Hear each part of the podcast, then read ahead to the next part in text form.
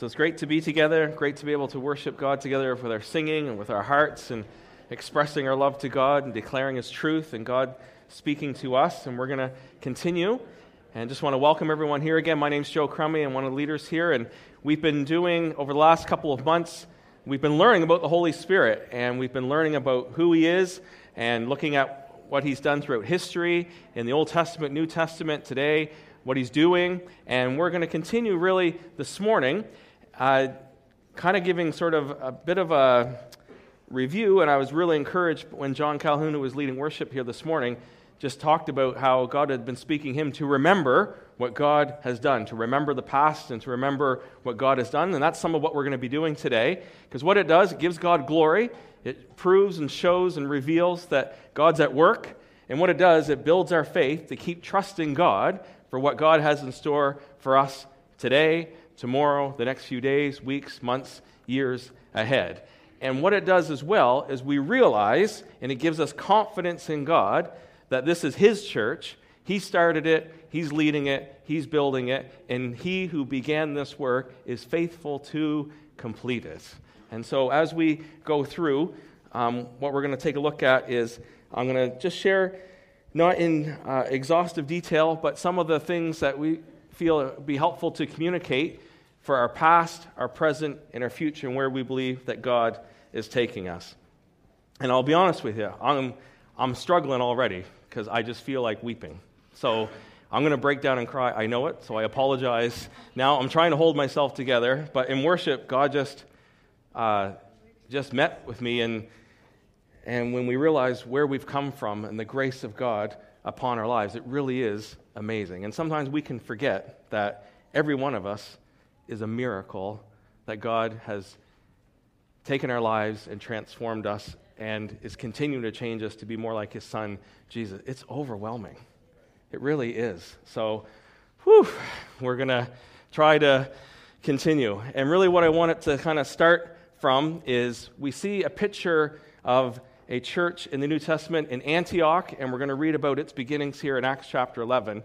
And it's an example of a church in the Bible that we see in the book of Acts that is a type of a model of church. And we're going to just look at one part today, but as you go through, it's one church that gets mentioned several times. So it's really helpful. It's not the only model, but it's one model. And we believe that what God's doing in and with us parallels a lot of what happens in this church in Antioch. So that's what we're going to read about today, and then we'll pull some things out from it.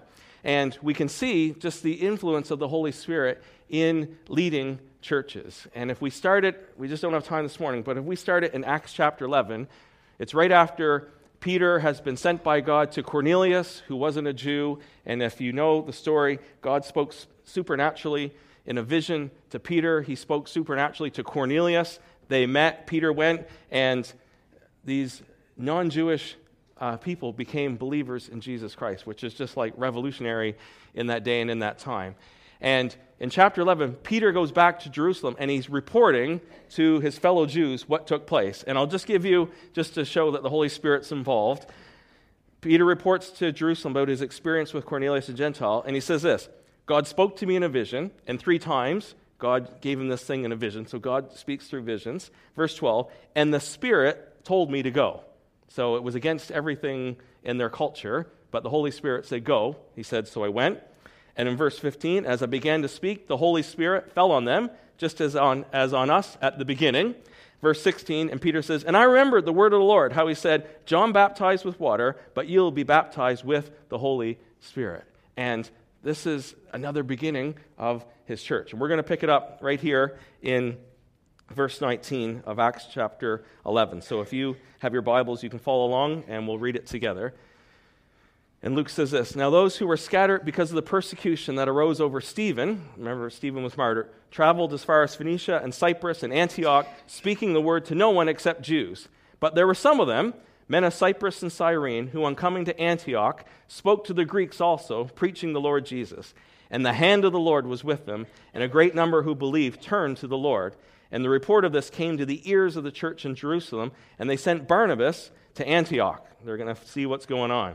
And when he came and saw the grace of God, he was glad, and he exhorted them all to remain faithful to the Lord with steadfast purpose. For he was a good man, full of the Holy Spirit and of faith. And a great many people were added to the Lord. And so Barnabas went to Tarsus to look for Saul, who we know changed his name to Paul. And when he found him, he brought him to Antioch. And for a whole year, they met with the church and taught a great many people. And in Antioch, the disciples were first called Christians. Isn't that interesting?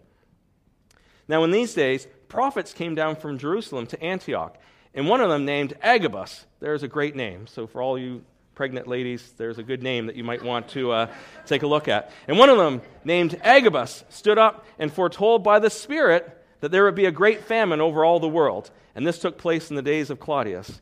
So the disciples determined, everyone according to his ability, to send relief to the brothers living in Judea.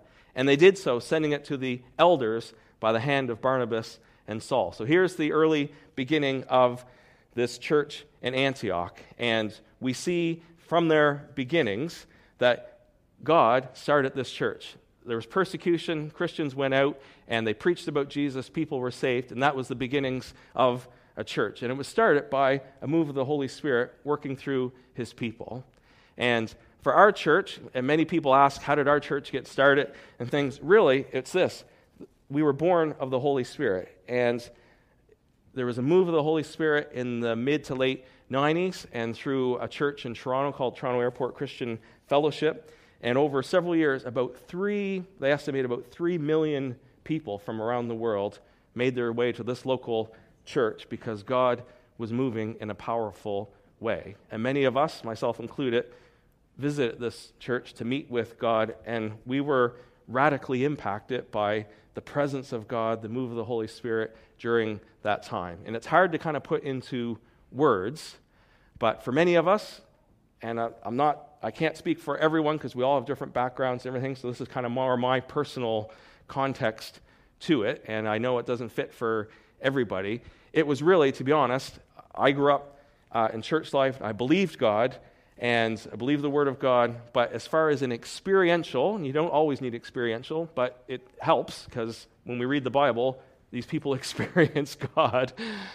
It was a wake up call to say, you know what, this is all, this is all real.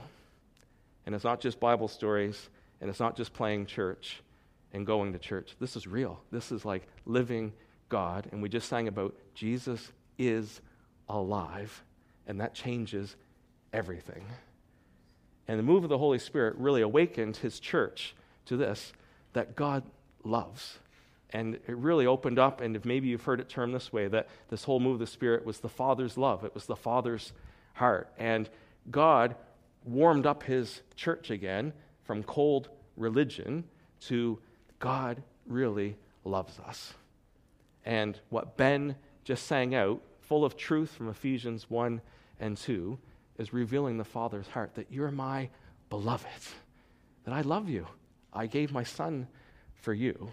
And that changes everything because it goes from obeying rules to relationship, and that has an immediate effect on everything in our life.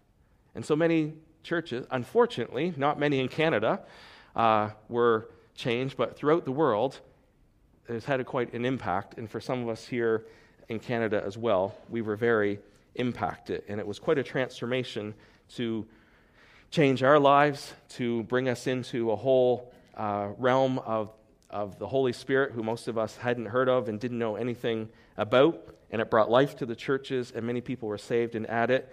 Um, but what it did is this as well it was messy because it, the Holy Spirit comes, when He comes, it causes change. And it comes against cold religion, it comes against power structures in church, it comes against all these things that aren't healthy, and it's messy because the Holy Spirit loves his church and loves Jesus and won't settle for things to continue on as they are. He brings change. And that is painful and messy and ugly, but necessary. And that so I'll go to the next one. This is really this is the it was the best of times and the worst of times.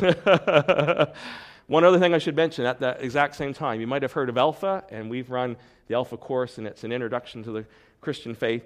In the late 90s, God used Alpha out of Holy Trinity Brompton, a church in London, England, Anglican church, to really, at the same time, bring a whole uh, move of the Spirit around the world through the Alpha Course. And so we uh, were one of the first churches to run an Alpha course here in Fredericton back in 1997.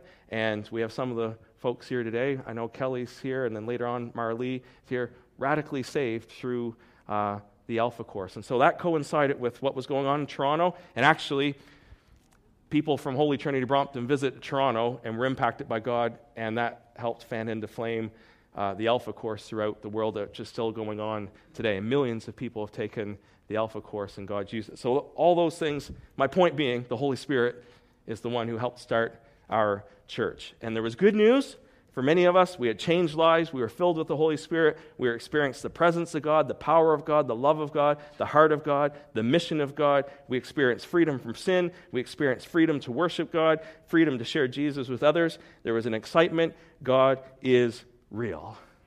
And it was exciting. But the bad news was we were absolutely clueless with most of these things to do with the Holy Spirit. So it was great to prophesy as we heard, but none of us knew sort of the guidelines and how that worked. And so we were getting introduced to spiritual gifts, but we didn't have anyone to model and to teach us and to train us.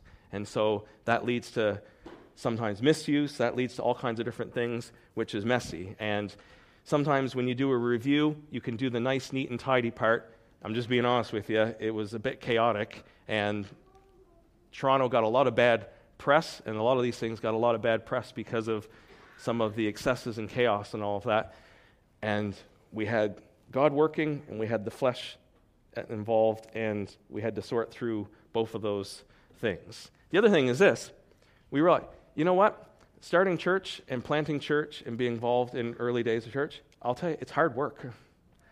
And we had this sort of thing happen where we realized for some of us, we just want to go to a, a renewal meeting. We want to worship God. We want God to speak to us, and which is all great.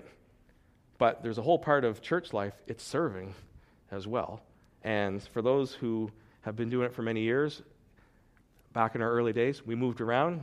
I think we're in our 16th or 17th venue um, in the last number of years, and it takes effort to set up and tear down. It takes effort to work in the nursery.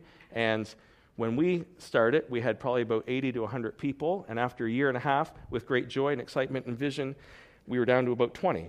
So it was, we were church growth 101. It was great. It, it, yeah, we got rid of people left, right, and center. It was because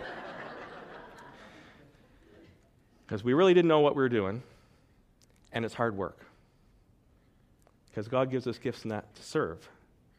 And it's hard work. And I'll tell you what, relationships are hard work. And when we started, and I asked Betty for her permission. Is Betty here? She's serving. Yeah. I remember when I first met Betty, and I, she has, I've got her permission to share this. So, my first life group with Betty back in the late 90s, it was difficult. Because, Betty, you were difficult. and it was hard work. And some nights, you know what? I don't want to go because I don't know how many F bombs Betty's going to drop tonight to, uh, to get mad at us and storm out. And she was full of anger and hurt and bitterness. And you know what? Sometimes it's just easier. I just don't want to go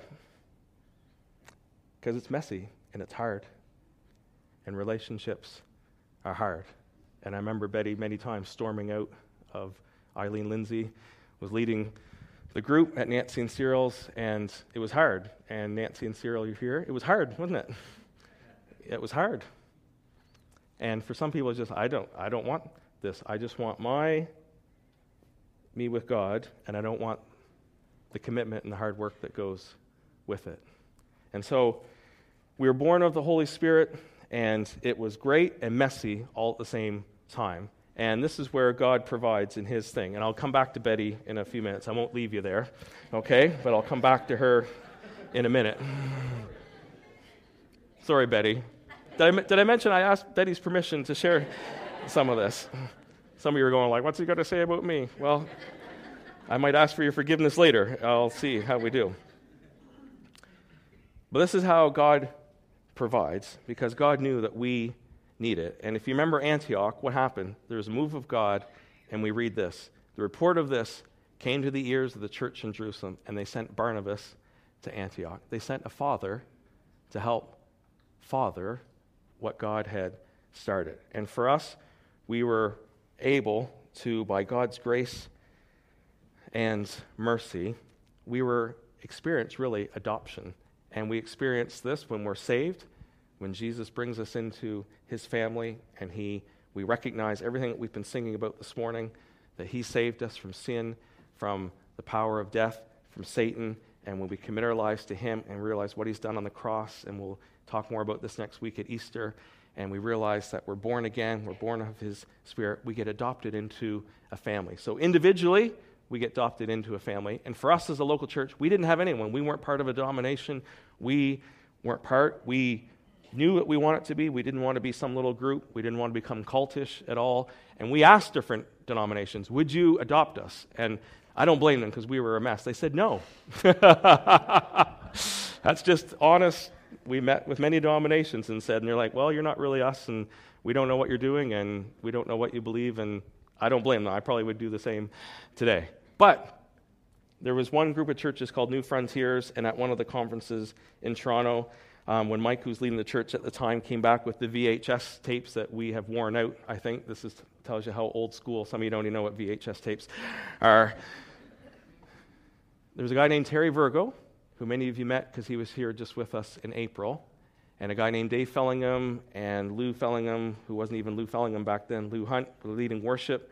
And they came back, and out of Toronto, there was, for maybe the first time, we had somebody who was Word of God. And I came from a Baptist background, so Word of God was really important, yet open and being led by the Holy Spirit. And it was sort of the first time we're like, what he's teaching and what they're modeling that's exactly what's in our heart, but they know what they're doing. And through a whole series of events, I remember being at Mike's home in January 1997, and we nervously made a phone call to England. And they put us, it was hilarious because we called the church office for Dave Fellingham. Sorry, he's not here, but you can call him at home. And we're like, we're allowed to call him at home? and so Mike and I, we called him at home. We said, look, we're this little church. We've been born out of the Holy Spirit. We believe God has stuff for us. We don't know what we're doing. We've seen you in Toronto. We love what you're doing. Can you help us? And that's, that's the short summary. And Dave, who's going to be with us next week, the same Dave Fellingham, 18 years later, will be with us. Dave was like, We build out a relationship. So this is before Skype. This is almost really before we were even emailing very much we were old school. We called each other on the phone. And he said, We'll just talk every couple of weeks and we'll get to know each other. And so we did that January, February, March, April. And Mike and Brenda and Angela and I, we kind of done this little fleece in January because we were pretty de- depressed and discouraged. If nothing changes in the next three months, if no one gets saved, no healings, nothing changes, then maybe we're making this up and we've misread God. So we gave a three month fleece. So during that time, we talked to Dave. So this is January to April. At the same time, we ran our first Alpha course at Nancy and Cyril's home. And Kelly got saved on that Saturday, February the 14th, on Valentine's uh, Day, which was a memorable day. So in those three months, we, we saw people saved as we taught Jesus. And now we are responsible. They think we know what we're doing because we are now like parents of these new babes in Christ. And so that happened in those three months. And at the end of the three months, Dave said, Actually, my, I think God's in this. We're coming. Not a very good British accent, but that's what. so in three months, people got saved, God moved, and we were, there was hope for being part of a bigger family of churches. And that September, Dave and Rosie and a crew came, and uh, really started to lay foundations in the church life, which we'll come to. But God provided parents, and then obviously through that, Don and Stephanie, who are still with us, and now Jeremy and Ann. And we saw God provide in just miraculous ways. And we saw God provide in finances, which is really faith building. And uh, I'm not sure if Hugh Hicks is here. I know he's here. Oh, there's Hugh. So back in the early days, it was Hugh and I, and Penny Boober, who's down south right now. She'll be back in a little bit we were involved in Cyril and Leo, uh, who's up in kids' church.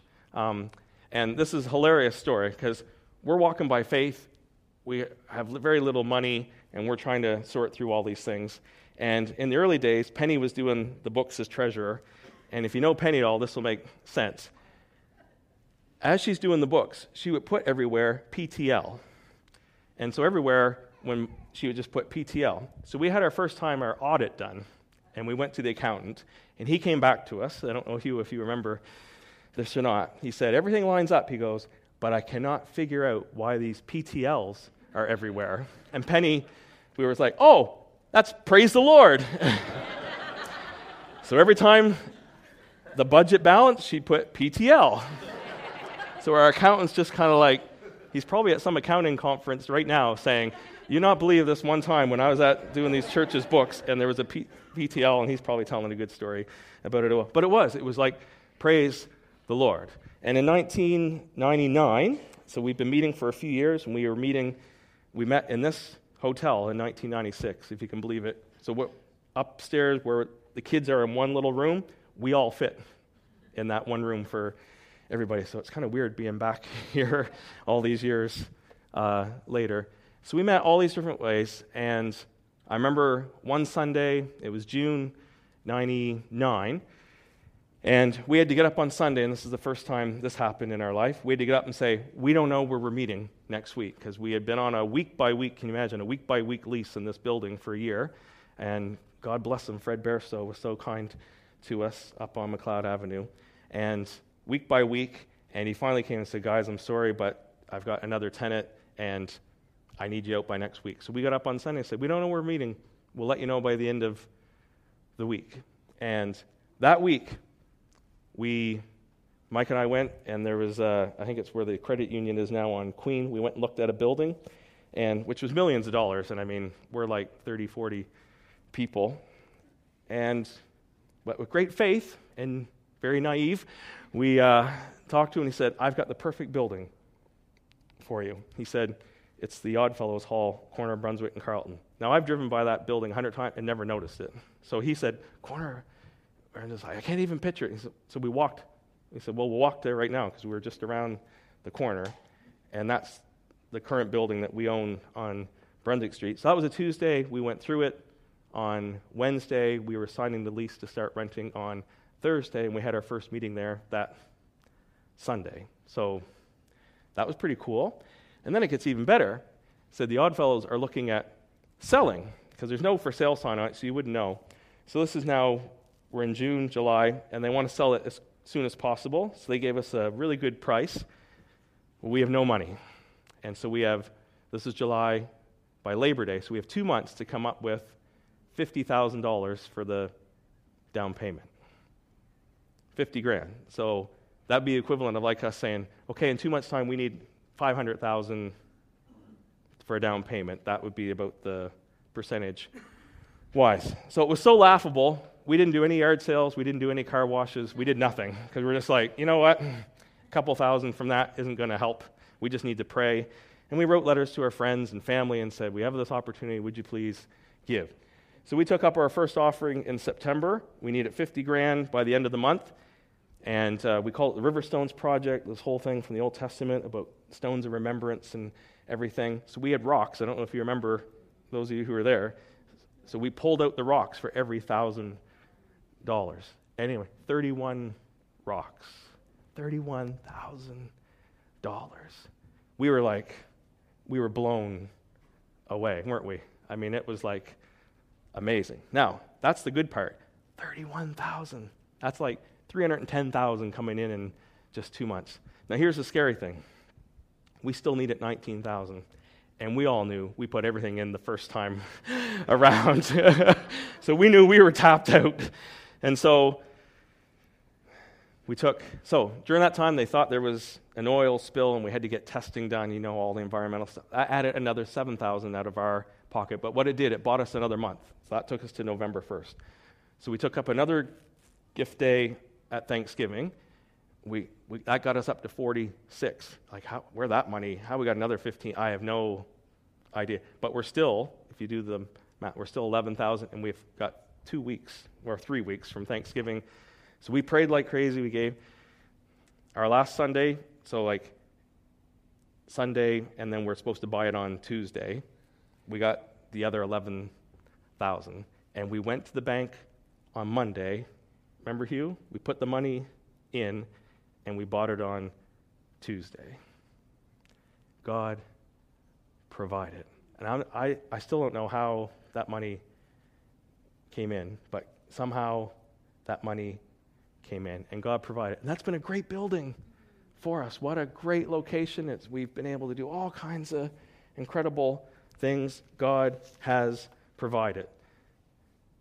We're remembering. So, John Calhoun, wherever you are, thank you. It's a good reminder. We need to remember what the Lord has done. Now, I got to speed up because we haven't even hit the year 2000 yet. So, um, I'm really, uh, I don't have Angela here to say, Joe, come on, come along. She's up in kids' church. Okay. So, really, from that point on, we can see we're born of the Spirit. God's provided, God is providing, and we believe we wouldn't be here today if, if it wasn't God's church. And can I just say this? Jesus is the one who starts churches, and Jesus is the one who closes churches. So if you look at the book of Revelation, chapter 2 and 3, he walks through and he's like, it's his church. So Satan doesn't close them down. Jesus starts and Jesus closes. And one of the reasons why I'm a bit emotional this morning is I was preparing for this this week, and I count it in our, in our time, and this is just the churches I know that were vibrant, healthy churches. I count it 15 in Atlantic Canada that don't exist today, that were in the late 90s, that were healthy, vibrant churches that don't exist. They've, they've closed down. And so I realize, you know, it's the grace of God that we're here um, today. So God has provided. So, uh, so as we continued on, we see this in Antioch that Barnabas came, and it says, When he came and saw the grace of God, he was glad, and he exhorted them all to remain faithful to the Lord with steadfast purpose. And in Antioch, the disciples were first called Christians. And one of the things as we transferred from Dave and Rosie to Don and Stephanie Smith being sort of like parents and helping us with it, Don Smith just kept saying this to me and to all of us build a model, build a model, build a model. And now you can say, what do you mean by build a model? Here's what I mean, okay? So many of you know Tim and Pamela Nogler right here. So Tim owns Southern uh, Exposure Construction, and he is into the whole building houses using the sun, passive all these different ta- and using windows from Germany and all these incredible things. And I'm talking to Tim and he's telling me all this stuff and I'm going like, "Oh man, that sounds really good." I don't have a clue what he's talking about. I'm agreeing with him because I'm like, "Wow, the energy bill is $10 a month. That's really good." But he's using all these terms and everything. I'm going like, "I don't have." But this is what they did. Win and Janice over here, they built a house, Win and Janice, that you can go to that you can see, that you can walk through, you can experience. Oh, oh, you use thick walls. Oh, I get that. Oh, yeah, the windows. I get that. I, I can see. I go, oh, you angled it, gets the sun. I can. Everything he's talking about that I'm kind of going like, sounds really good, but I don't have a clue what he's talking about.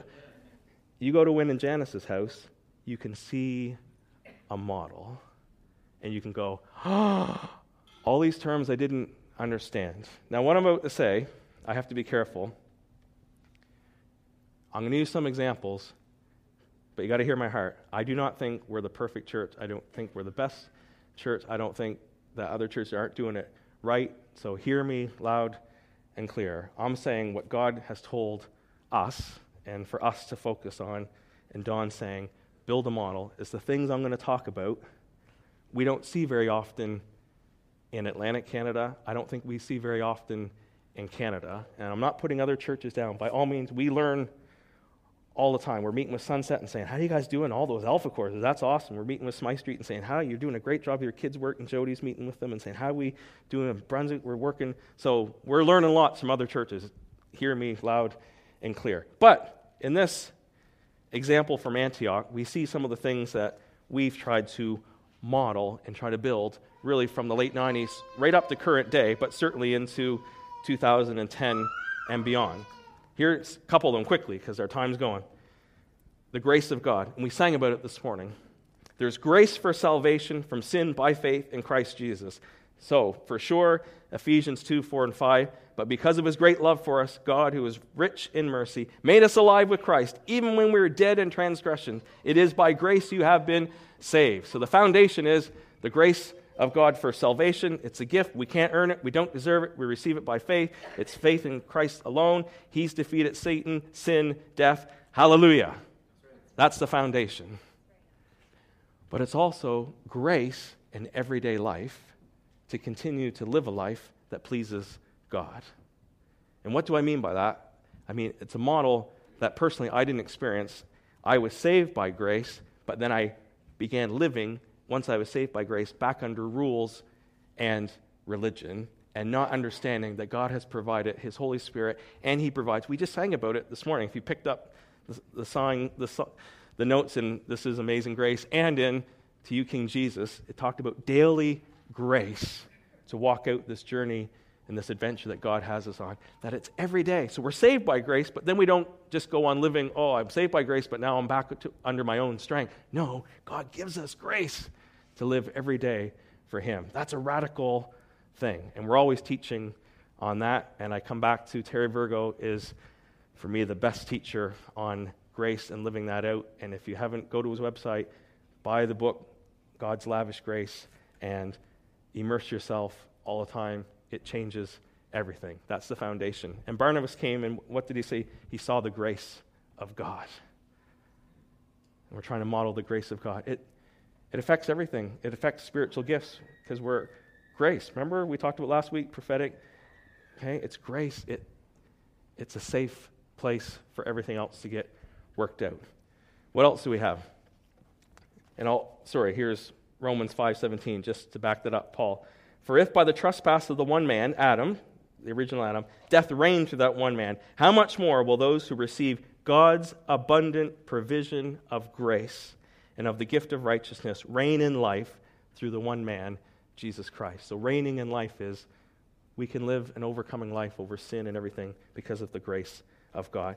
He says, with steadfast purpose, be faithful, steadfast purpose. Oh, I got to keep going. Disciples. Says they were first called disciples, or disciples were first called Christians in Antioch. Disciple is a follower, a student of Jesus in heart, mind, and strength. And that's really influenced us so much so that we've changed our name to Christ Central Church because we want to, people to be clear that we're all about making Christ central in our lives, His church, and the world. So we used to be called the meeting place. And I'll tell you one of the main reasons why we changed, because this is fresh, this is just a phone call I got last week. I got a phone call last week from someone in the city, and they said, uh, I'm calling, and they said, I know it used to be called the meeting place, so I thought maybe that you guys just believed anything and I want to do this, so I thought you'd be the right group to call. And I was like, well, no, we're all about Jesus. And, and I'm like, that's why we changed. That's the main reason why we changed. It was too ambiguous. People didn't know we were about Jesus. So, because we want Jesus to be central, that's why we changed our name a few years ago.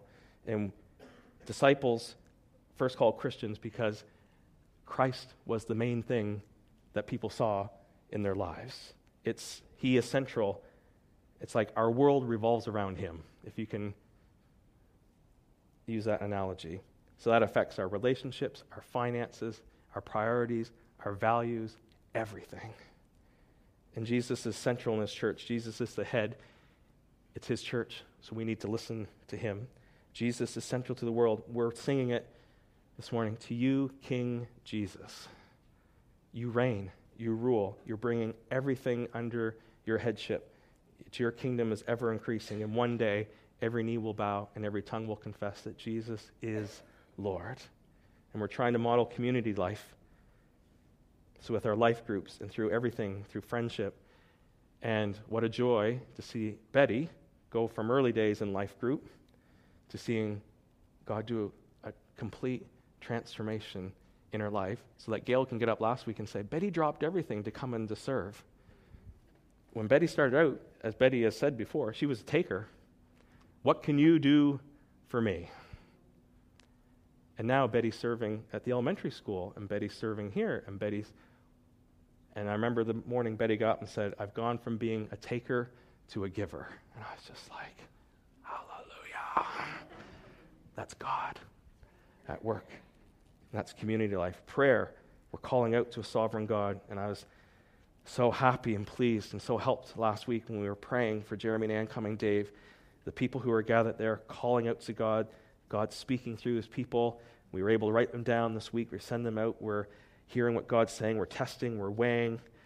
We're trying to be a model in leadership, that there's leadership gifts given to men and women, that leaders are to serve and to lead and to oversee and to shepherd and to feed and to lay down their lives. It's all about serving, using spiritual gifts, our time, our passions, our energy, our money to help the poor, to everyone to be involved, priesthood of all believers, that we can worship in spirit and in truth with the whole of our lives, that we can grow inwardly, we can grow numerically, we can grow in influence into the city and into the nations. That's all trying to be model church. We're empowered by the Word of God and the Spirit of God, so we're trying to be a model in the presence of God, that God's presence is valued and prized individually and corporately. Terry, I was listening to a message this week from Terry Virgo about the presence of God. He was excellent. He's just talking about the power of God. It's the revelation of who God is, it's the glory of God. Woo! That's what we're about. It's the Word of God. Truth. There is objective truth. It's, the Word of God is valued and honored. It's our standard. It's God's revelation to it, and it's given by the Spirit of truth. That we're a prophetic people, that God speaks to us. Oh, I better keep, keep up to date with myself. God speaks to us through His people, that God leads, like Peter to Cornelius. God guides, like Agabus speaking through him for the church to give. God strengthens. He sends gifts to the church, just as Jeremy and Ann are coming. God propels us forward. If we continue on with Antioch, we're going to see in Acts 13, they fasted and prayed. The Holy Spirit spoke. He sent out Barnabas and Paul. They went out, they preached, they planted churches, they started, they came back, they reported back to the church what they were doing. All these things are a model that we're trying to and again, we don't all get it right, but that's what we're going for, and that we're empowered to be witnesses, that we're enabled and equipped, that signs and wonders, we're praying for them to confirm the gospel. We're saying more, Lord, and we believe from this church that honestly, I feel even more and more this week, and it's another one of the weeping. The Bible says this when we receive power from the Holy Spirit to be witnesses, it's to be martyrs for Christ. And most of us here in our locality, we're going to be made fun of. People aren't going to understand our worldview on marriage, on how we parent. They're not going to understand stuff on finances. That are, we're going to be misunderstood on so many. And, folks, that's going to be our martyrdom. It's going to be our reputation, our popularity, all those things. But for some, and I believe from our church, we're going to go to the ends of the earth, and I believe it, that we will have physically people laying down their lives for the gospel as we do, brothers and sisters all around the world today. And that's being a model, and that's what we see in the New Testament church. I'm going to have to skip this one because I want to get to where I believe God's going. But just to say, we're trying to be a model in the Ephesians 4 apostles, prophets, evangelists, pastors, and teachers. That we believe it wasn't just for early church, that those gifts continue today. And it comes back to Tim Nogler and trying to understand all these different terms he's using, we're trying to build a model that you can say, oh, apostles. I get they're gifts from God. They're sent. Sometimes they start churches. They come and lay foundations in doctrine and in practice. They're like fathers to the church. They're not policemen, they're fathers. There's a big difference between them. They help us to go to regions beyond. They model things for us. Oh, we've seen that. Dave and Rosie moved here. I don't know how many times Dave's been here in the last 18 years. They lived here with us for three months at a time. Don and Stephanie have been here for extended periods. It's like Paul saying, I've lived with you. I've been like a father. I've been like a mother to you. I've had coffee with you. I've prayed with you. I've, I mean, Don and Stephanie, you think about everything that they've done over the years. So, how many people have been on the sandwich run? Well, Don and Stephanie have been on the sandwich run. How many people have had coffee with Betty at her home? Don and Stephanie have had coffee with Betty I mean, they've lived amongst us and have been with us. That's all for today, that they're gifts to the church to help build the church. Dave's very prophetic. When he comes, it's like we've got a prophet among us. Ginny is coming from England to be with us, a prophet among us to help envision us, to help hear what God's saying, to help stir us, to motivate us, to envision us, to equip us, and to help us become more of a prophetic people. We've got Andrew Wilson teaching us there once a month on our Bible theology. We've got a teacher, an Ephesians 4 teacher, gifted to equip us, to help us as a body. All these things are being lived out today, and we're trying to believe and hoping and seeing that God's going to raise up people from our church in all of those different areas to bless Atlantic Canada, Canada, and the world. So, what's that leading us to? It's this that we believe God is speaking to us and leading us. And we see this in Antioch. That one of them, so the prophets came named Agabus. I just love that name. I can't get over that name. Stood up and foretold by the Spirit that there would be a great famine all over the world. So sometimes prophecy is, like I said before, a warning. It tells us what's coming. It's not always about the future, but sometimes it is. So the disciples determined, everyone according to his ability, to send relief to the brothers living in Judea. There's an outward focus about helping others in different parts of the world, even people of different culture background, that God wants us to do. And we're involved in a family, families of churches. And we started out, it was still New Frontiers. Terry Virgo, who just was here in April at our conference, was sort of the father of these family of churches. Now we have families of churches, and it's like the fathers had sons. So Terry, many years ago, released probably uh, at least 40 different sons, and Jeremy Simpkins being one of them to have their own families. And there's so it's kind of under the bracket of New Frontiers, but really we've got 40 different spheres of influence and uh, apostles that are leading their own families that have characteristics of the dead, but their own, and we're part of Christ Central churches. But we've got friendship, so we can be praying together and giving together. We got teamwork. We can do more together than we. End.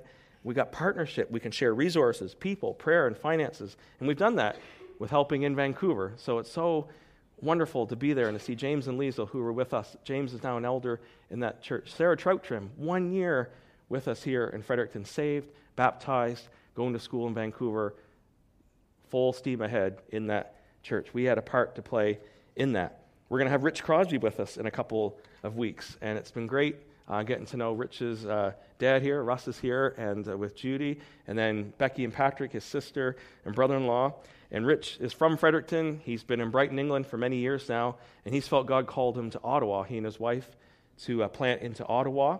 And they're going to be moving in November to do that. And Rich is going to be with us in a couple weeks' time, and Joel Virgo, who's helping to oversee that, and Joel's helping him. They're going to be here at the end of April.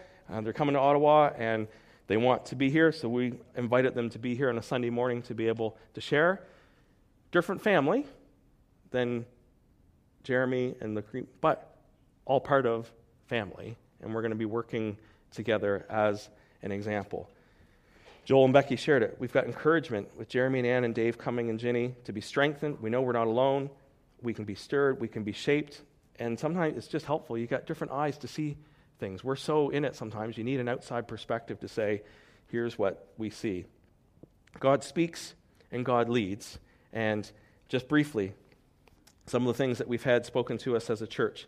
Gary shared it again this morning Isaiah 54 and this whole thing of strength and lengthen. So much so that our church weekend, that's what we that's going to be our theme for our church weekend in May, which encourage you to be at, and everyone's invited to that. This whole thing of building and planting, planting and building. So this whole strengthening, deep roots in the Word of God, and we see in the Bible there are Timothys who a lot of times they stay at a local church to help it grow.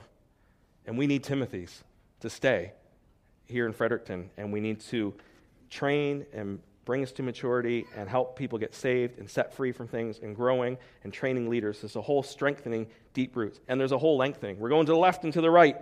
We're being stretched locally. Our sandwich run is growing. We're stretching to the left and to the right. Our kids' church is stretching and growing. So there's lengthening here locally and then translocal as well.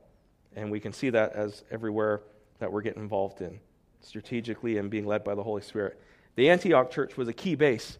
There were leaders who gathered, they trained. It was a resourcing base as we had time to go through it. They were sending out, they're replicating, they're reproducing together. They were a real hub in the New Testament for gospel expansion. And we believe that humbly, that's what God's calling us to be. And we've had many words about that. We've had many words about leading the way and being word and spirit, apostolic and prophetic. And let me just read one example. Um, so this is from our friend Nathan Miller, who lives in Guernsey. And so we, uh, Gary and I met Nathan uh, six years ago. And it was through Nathan and his wife that uh, Gary and Nikki Middleton found our church uh, who are from Guernsey. Uh, well, Nikki's from Guernsey. How's that? I'll be, because uh, she'll correct me later if I don't say it right now. And just through a divine appointment, Gary and I met Nathan, and he felt a call to Canada, and we were in Toronto, and we met up with him for a meal, and we've had this relationship ever since. And they, Nathan was able to point Gary and Nikki when they moved to, Fred, of all places, we met Nathan, and six months later, Gary and Nikki were coming, and uh, they're with us. And so, Nathan, bless him, has for six years now been praying for us. And we email and we Skype and everything. And a couple weeks ago, his church was doing a 24 hour prayer for seven days in a row. So he emailed me and say, Hey, I'm going to take some time. I want to pray for you. So I sent him some things to pray about. And this is what he sent back. And this is how encouraging things are. He says, Hi, Joe. I've been meaning to get back to you following on from our 24 7 prayer event. When I was praying for you and your church, one, Colossians 1 9 to 23, so you can look that up this week. He said, it was something I read out as I was praying, and I felt was an encouragement for the churches in Canada I was praying for. It's great to be reminded what Jesus has done in it all for us. Two, this is interesting. I spent a few minutes praying for the new piece of land you've acquired. I don't know where in the city it is, but I believe God gave me the words, a hub. Now, you're not going to believe how many times in the last number of years we've had the word that we're going to be like a hub. And I don't know about you, but it's a word I don't, we don't get used a lot. Uh, some prophetic words have common things. You kind of going like, well, everyone says that. Hub is not one of those ones. He says this this would be centrally placed for the people in the city to come and seek support, refuge, encouragement, and hear about Jesus. It would become a very important part of community life in Fredericton. I've just Googled the definition of the word hub, and it says these two things A, the central part of a wheel rotating on or with the axle and from which the spokes radiate. B, the effective center of an activity, region, or network. Anyway, I'll leave you to weigh that one up, and I'm continuing to pray for you all. So good for him to submit it. And I was able to say back, well, Nathan, you're not going to believe this, but we've had the word hub so many times that I believe you know you're hearing from God, and that's really encouraging. And so, where are we going? Oh, I got to keep going. All right. First of all, let me just say this. We're going primarily to Fredericton. And if you remember, I said this last year in weighing, Angela and I were trying to weigh where we're supposed to move and church plant or stay here. And as I shared, um, I think I scared some of you and maybe disappointed others. But I said, when I shared it, I said, we feel called to go to Fredericton. And that's the mentality. It's different saying, well, we're, we're going to stay in Fredericton. No, we're going to Fredericton because, guys, gals, if we don't do, if our local church doesn't reach Fredericton, then Charlottetown's going to have to plant into Fredericton to do what we should be doing. So let's make sure, primary, we're going to Fredericton. And we have lots of places that we need to do to reach our part. And again, I'll just pick on Betty just to close that. To see all the way Betty come, now she sees her apartment built on Cliff Street. This is my mission field. So she's like, I need to develop relationships. She's inviting people over for coffee. She's sharing about Jesus. She's praying for people. She's got it oh, I might never go. God's called me and placed me here, and I see this as where God's planted me for me to grow and to expand to the left and right. And she can use Isaiah 54 into her life on Cliff Street. And folks, every one of us should have that mindset and attitude and mentality that God's got me here, and we're going to go to the universities, unreached peoples. And Lillian's a great example of that. She's crying, I'm going to be crying. Uh, so we, we're called to go to the poor, we're called to go to the rich, we're called to go multicultural, and I'll say it again, both in Fredericton and beyond, we're called to the nations, but we're called to unreached people, people who don't hear the gospel. And I encourage and I say this with all my heart to all French speaking people here in our church I'm going to ask you in the next few years, next few days, weeks, would you consider how God might want to use you to reach French speaking New Brunswick, Quebec, Canada? Because that is probably our most unreached people group in Canada. And guys, we God must have some part for us to play in the gospel going forth, the French speaking. So that's on our heart, First Nations as well. Okay, God's provided for us land in a building and, and hopefully a future building. We've got one now, but we believe God wants to expand it. And on that land, I shared the story last week about it. You know, we went seven years looking at every property in Fredericton. We felt like real estate agents. We could tell you everything about them. And in three weeks, God gave us this piece of land. And folks, we've been doing research. We're trying to meet with different people. And I just want to, we don't know for sure, so this is all subject to change, but you just got to understand what we're thinking God is showing to us. Folks, we're not going to build a building that looks like a church building. So, uh, just to get that expectation, you got to think community center. You got to think what could be multi purpose, used seven days a week. So, I'm just saying this, and it might be changed, but you need to get this.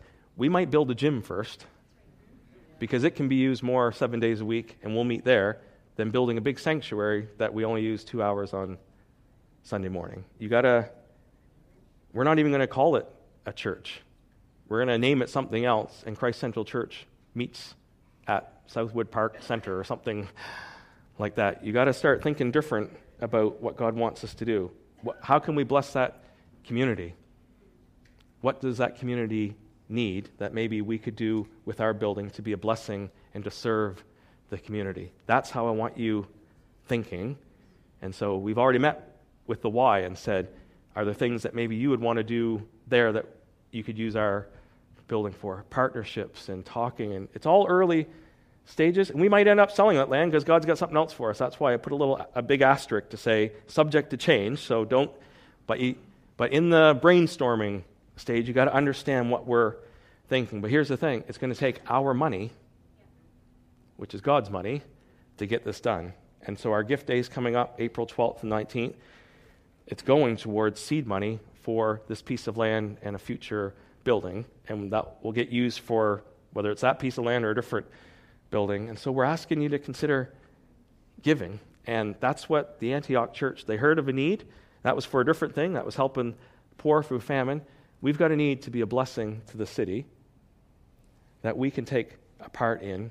And us giving to, with our own ability, each one determined according to his ability, to be able to help because we want to bless others. We'll get some benefit from it for sure, but would you prayerfully consider I have an opportunity?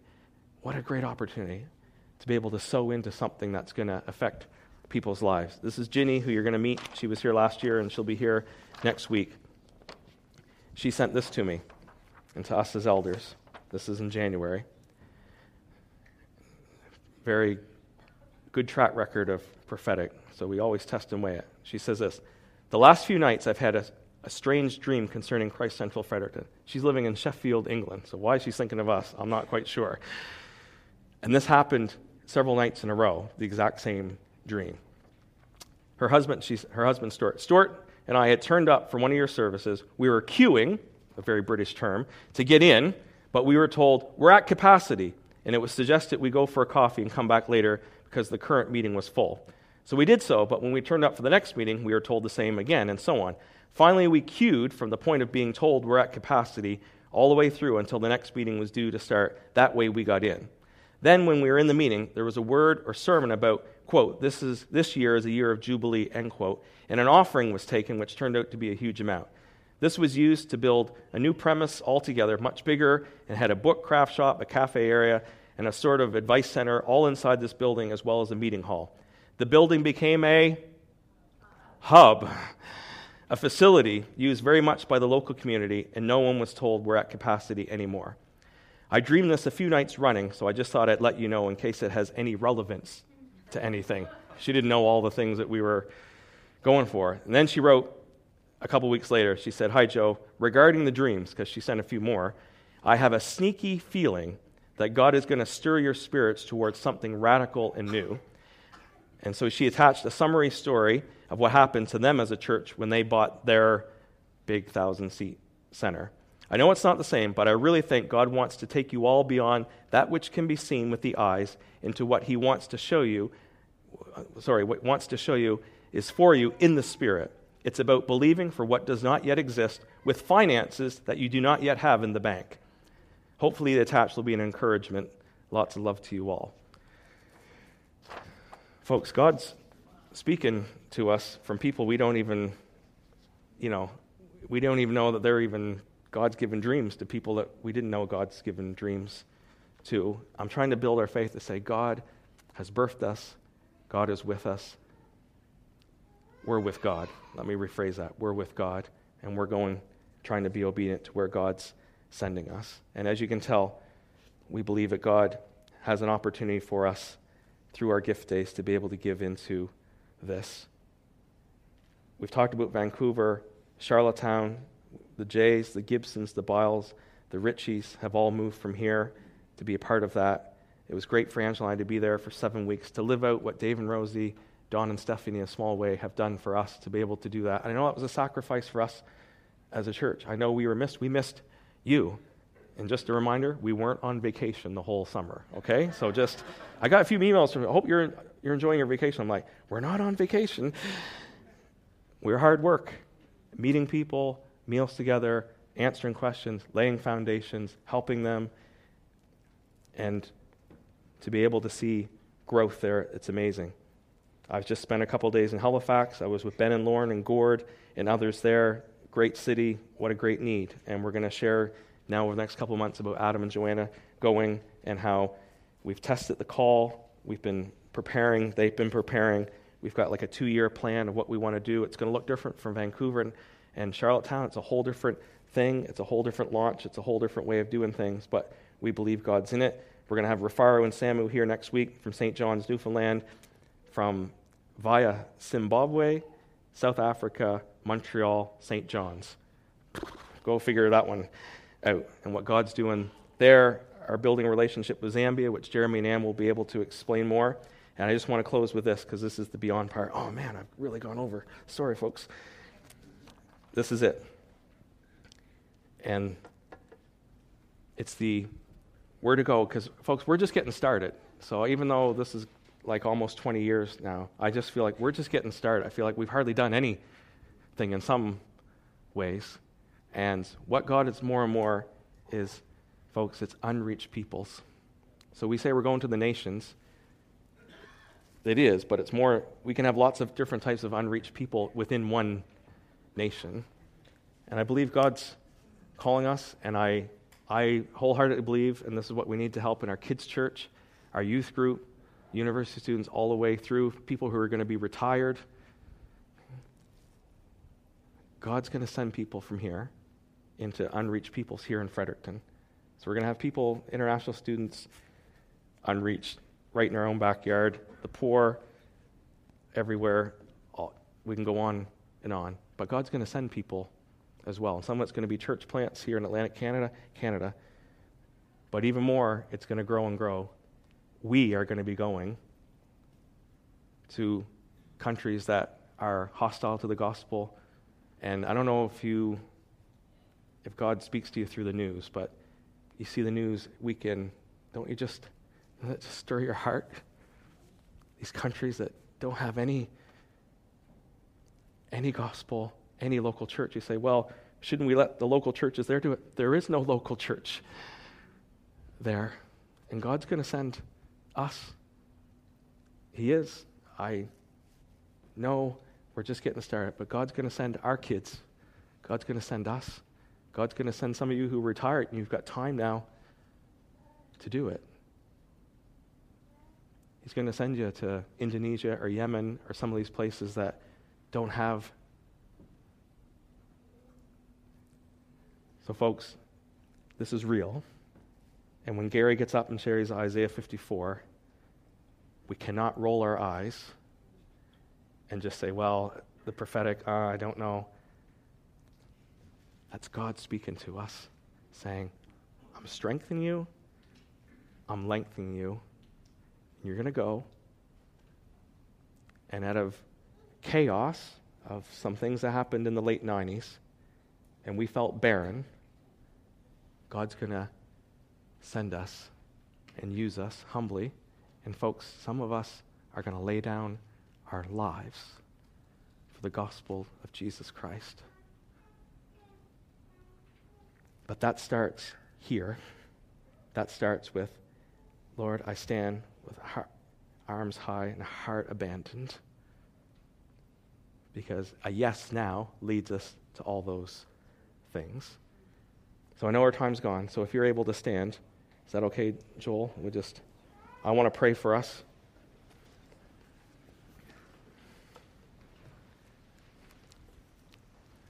And I recognize we got a wide variety of people here. Some of you here this morning aren't even followers of Jesus. And the invitation there is like, it's not by accident you've heard this message this morning. That's God drawing you to his son Jesus because he wants to change your life and he wants to use it for his purposes and plans. For some of you, I hope you're stirred again to go to Fredericton. And I hope you don't feel, well, Adam and Joan going to Halifax, so all the excited people are going to Halifax and we're, we're just stuck here. That's the wrong mindset. You can say, I want to be more like Jesus. I want to be more like Betty. God's got me planted where I am. And what does God want to do with me here? Because we need to reach Fredericton. Some of you are going to feel called to go to different places. And I believe, hopefully, God's dropping some seeds in of countries and unreached people groups that we're not sure it might take years to get to, but it's messages like this that God begins to drip feed and lifting your vision and stirring your heart and giving you a heart to follow Him and to be obedient to Him. So I just want to pray into that now, okay? Whew. God, Father, we just thank you, God. You are a faithful God. And we thank you, Jesus, that you start churches born of your Spirit. And they're your church. This is your church. And God, I pray, would you help us to be faithful? with steadfast purpose to go on making disciples and going to all the people groups. And God, I pray even now you're speaking to people. You're speaking to some to become a follower of Jesus. You're speaking to others to have a different mindset of Fredericton. You're speaking to others. You're putting nations and people groups into people's hearts. And Father, I pray, Lord, we know the harvest is plentiful and the workers are few. God, I unashamedly pray, God, would you raise up French speaking Christians to reach into French speaking New Brunswick, Quebec, Canada, to the world? God, would you do that for your glory?